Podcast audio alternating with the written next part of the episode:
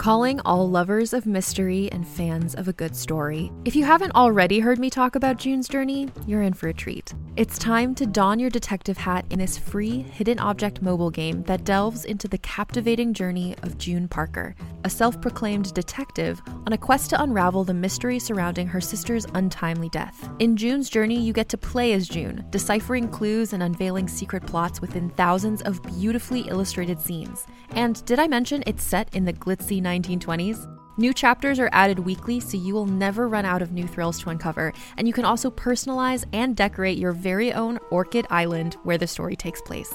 How sharp are your detective skills? Find out when you download June's Journey on your Android or iOS device, or play online via Facebook Games. Your detective journey awaits. Hey there, it's Rachel Ballinger, and I am thrilled to invite you to Rachel Uncensored, my podcast where I get real with my friends and celebrity guests, where we talk about all sorts of topics. From personal stories to hot button issues, we cover it all. New episodes drop every Wednesday, so make sure you tune in on Apple Podcasts, Spotify, or wherever you listen to podcasts. Trust me, you won't want to miss out on the fun and candid conversations we have here on Rachel Uncensored.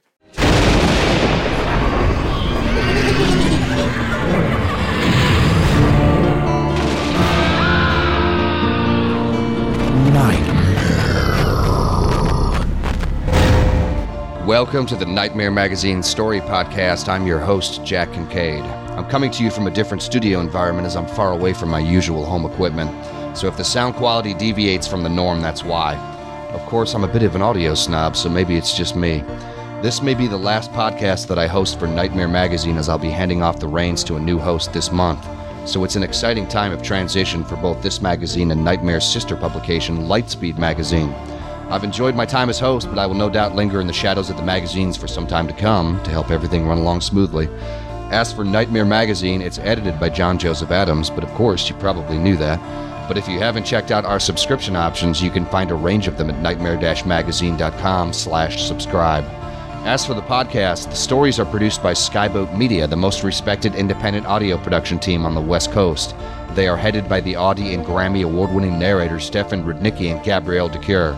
Post production for the Nightmare Magazine podcast is in association with Jim Freund.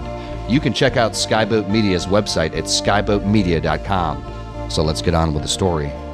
Our first offering for the November issue is The Beasts of Earth The Madness of Men by Brooke Bolander. The story is read for you by Gabrielle de Cuir. Brooke Bolander is a chaos sowing trickster girl of indeterminate employment, half tornado, half writer. Originally from the deepest, darkest regions of the southern U.S., she attended the University of Leicester from 2004 to 2007, studying history and archaeology. She is a graduate of the 2011 Clarion Writers Workshop at UCSD. She enjoys loud music, peaty scotch, drawings that move, and anything pumpkin flavored that you might happen to have on hand. Her work has previously been featured in Lightspeed, Strange Horizons, Reflections Edge, and the Prime Book anthology, Aliens Recent Encounters. And so ends this week's intro. So without further ado, let's have a nightmare.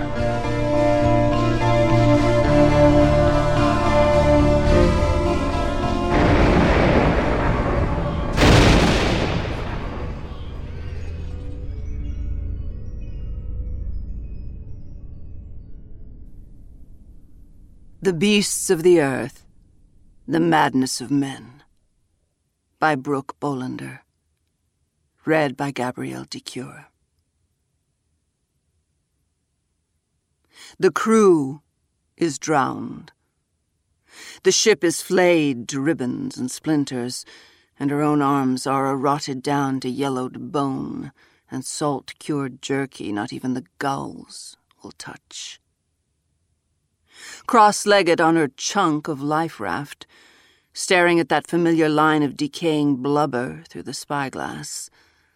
All Captain Perth can think over and over again is just a little further. Just a little further, and things will right themselves.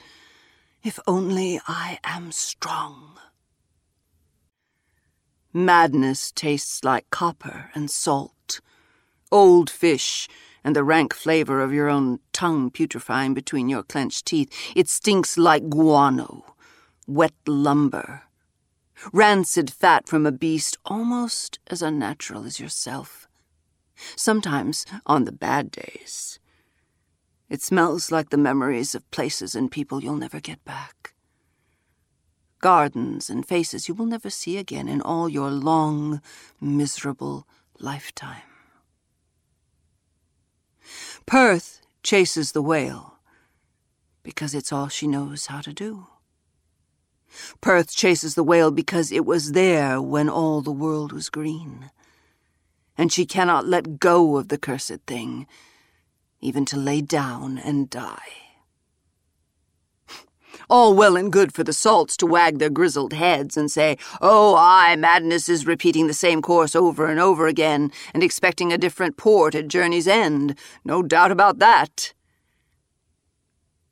It never seems like madness when you're the one at the helm. if it did, mad people wouldn't be mad in the first place. Just a little further. Her finger bones are curled around the harpoon in a lover's grip. The seabirds scream and swoop to scoop beakfuls of sloughed flesh and oil from the swells.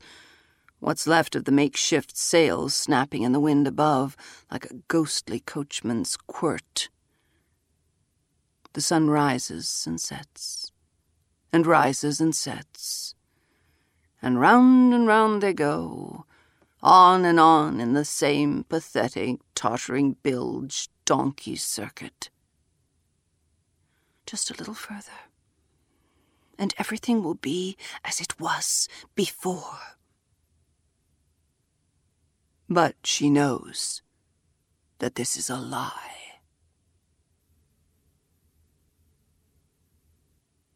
There are as many theories about the whale's origins as there are rusted harpoons jutting from the creature's back. The most popular ones say it was revenge that stirred the great flippers back into motion. A podmate butchered, or a calf lost, or half a dozen other silly sentimental claptraps that sound more like children's tales than the back and forth mess cabin musings of grog addled, louse kissed sailors. Bilgewater. All of it. Perth knows better. That kind of anger burns up too fast and too easily. And while some have a reserve that goes on smoldering for years or decades or lifetimes, that's not what this is all about. The whale seems to want nothing more than to quietly fall apart like a slice of old cheese in a puddle. It doesn't eat maidens. It doesn't wreck ships. It swims on and on, aimless as bad luck. Rage can't keep you going like that. But sadness and old regrets can.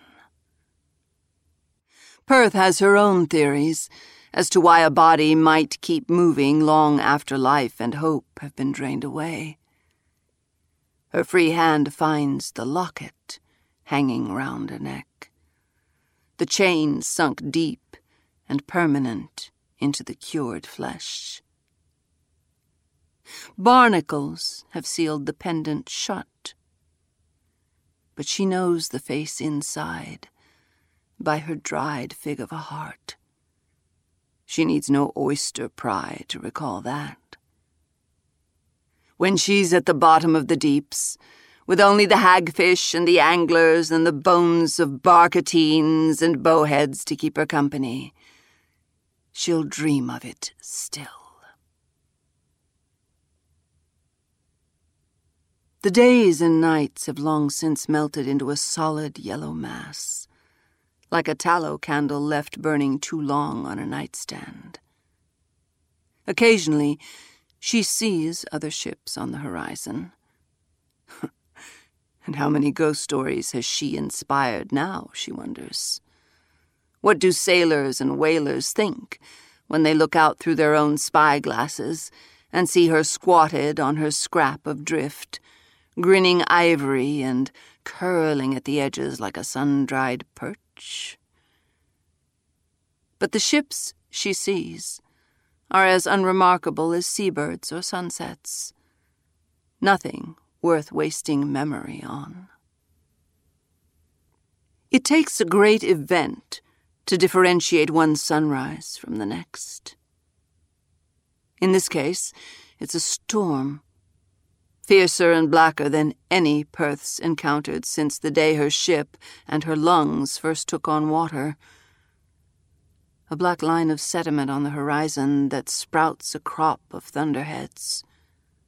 Waves that pace and toss their heads with growing restlessness as the afternoon suddenly goes dim. The deep, stifling pause before the first bolt of lightning splits the sky from liver to lights. Wind and rain, buckets and buckets of it, turning the air to water, and the water to darts, and the whitecaps to jagged, monstrous jaws that could swallow a church steeple whole. And then the whale. It never strays too far, her prey. Maybe there's something inside that won't let it. A hateful little voice hissing, You've earned this. It breaches close enough to her raft that she can see the bones of the flippers shining through rents of the flesh, like white faces behind ragged curtains. Up and up and up it climbs, an entire continent of rotten meat, a mountain range of carrion. Slimy things wriggle and squirm in eye sockets the size of hogs' heads. Water sluices down from its mottled grey back, pocked and pitted as the moon. Through the storm's teeth, Perth watches as it blots out the sky above her. It seems to go on forever. The shark gnawed flukes, the belly riddled with streaming caverns. And, for the first time in who knows how long, something akin to an emotion stirs in her chest. A strange kind of happiness, maybe? Out here, in the maelstrom with the sea and the spume and the horrid awesomeness of the whale. But it passes, as all distractions do.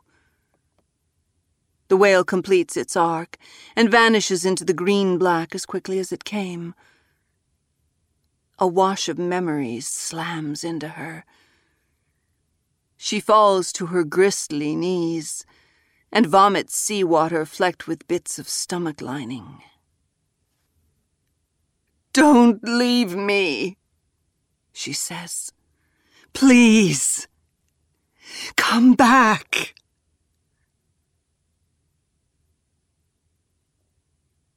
Recollection always comes whether you want it or not. Sheaves of letters on paper yellow as sun rotted silk, scattered for the wind and the waves to rifle when Perth's hopes swam north and her ship sank south. She kept them in a hat box beneath her bunk in the captain's quarters, because she was no stronger in life than she would be in death and torturing herself with old hurts and wrongdoings had become an addiction more powerful than the opium pipe. The script, firm, no nonsense, blue ink, had been traced by greasy fingertips so many times. Only the imprint of the words remained, carved into the pulpy surface like a sailor's initials whittled into a beam and then the sea took those as well. And she was left with nothing but the memory of a goodbye. And she knew that this, too, was her doing. Take the medicine you've earned, dearie duck. Swallow every last blessed, bitter drop.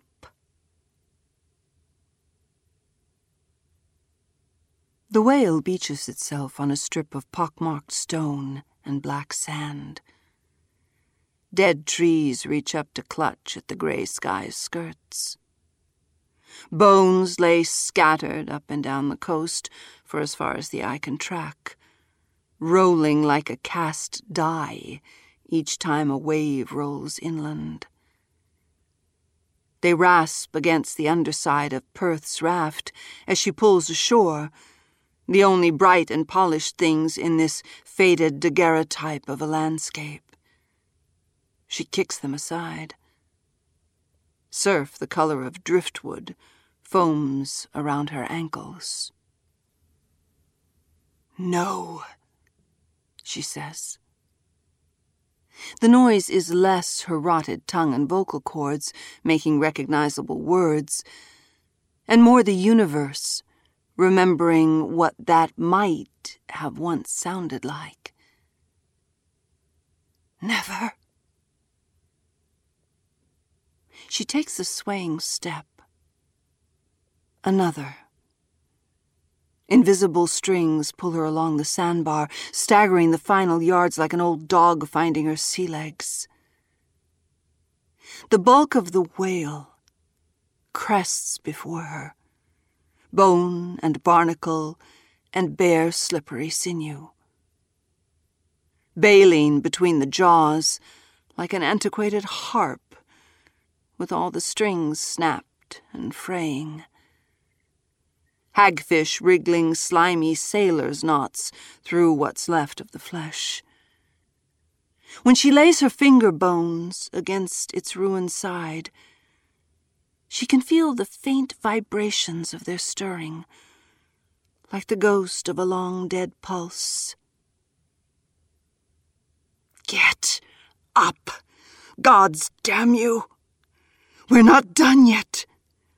We can't! Be done. A groan comes from somewhere deep inside the beast. It's the sound of an old ship threatening to break apart, finally strained beyond what oak and iron can endure. Let me die the final death, woman. The bottom aches for my bones.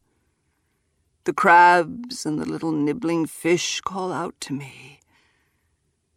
My ancestors sing songs of rest from the silt. Unclench your grip and let go. For both our sakes. Mercy. Mercy for your soul and mine. Perth ignores the plea and pushes. Her claws sink elbow deep into the jellied mass. Twenty able bodied living men could not move the mountain. But beneath the straining gibbet's wreck of her, it shifts ever so slightly. Somewhere out of sight, Bone strikes bone, and the resistance gives her more leverage. The heels of her boots dig furrows in the wet sand. Every bit of will and concentration she has left bends towards budging the whale from its resting place. And reluctantly, resignedly, with a noise like a sigh and a noise like a sob, it lets itself be shoved towards the water, shedding bits of gristle and blubber as it grates across pumice. The oily waves slowly choke the beast back down, fore to aft.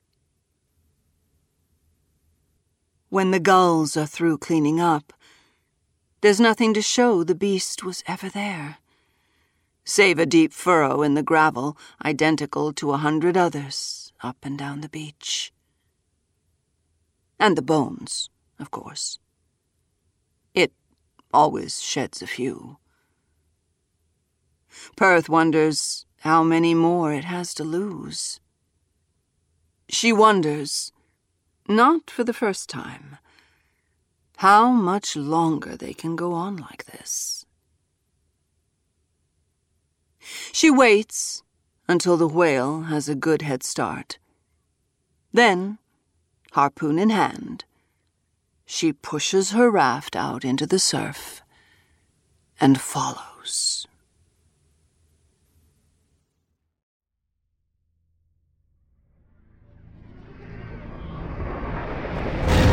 Welcome back. I hope you enjoyed the story. Please consider making a stop at our website at nightmare-magazine.com to leave a comment. Just click on fiction, find this story, and then leave a comment there. Or if you'd like to help spread the word, go to iTunes, find the Nightmare Magazine Story Podcast, and leave a review or rating there.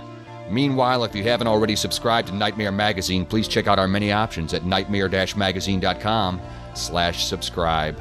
There's also other ways you can be notified of new Nightmare Magazine content. You can subscribe to our free monthly newsletter or RSS feed. You can follow us on Twitter or like our fan page on Facebook. If you visit nightmare-magazine.com and click on this month's editorial, you'll find links to all of our social media pages. The podcast stories are produced by the Audie and Grammy Award winning narrator Stefan Rudnicki Skyboat Road Company Inc. in association with Jim Freund. Thanks for joining us. Sleep tight.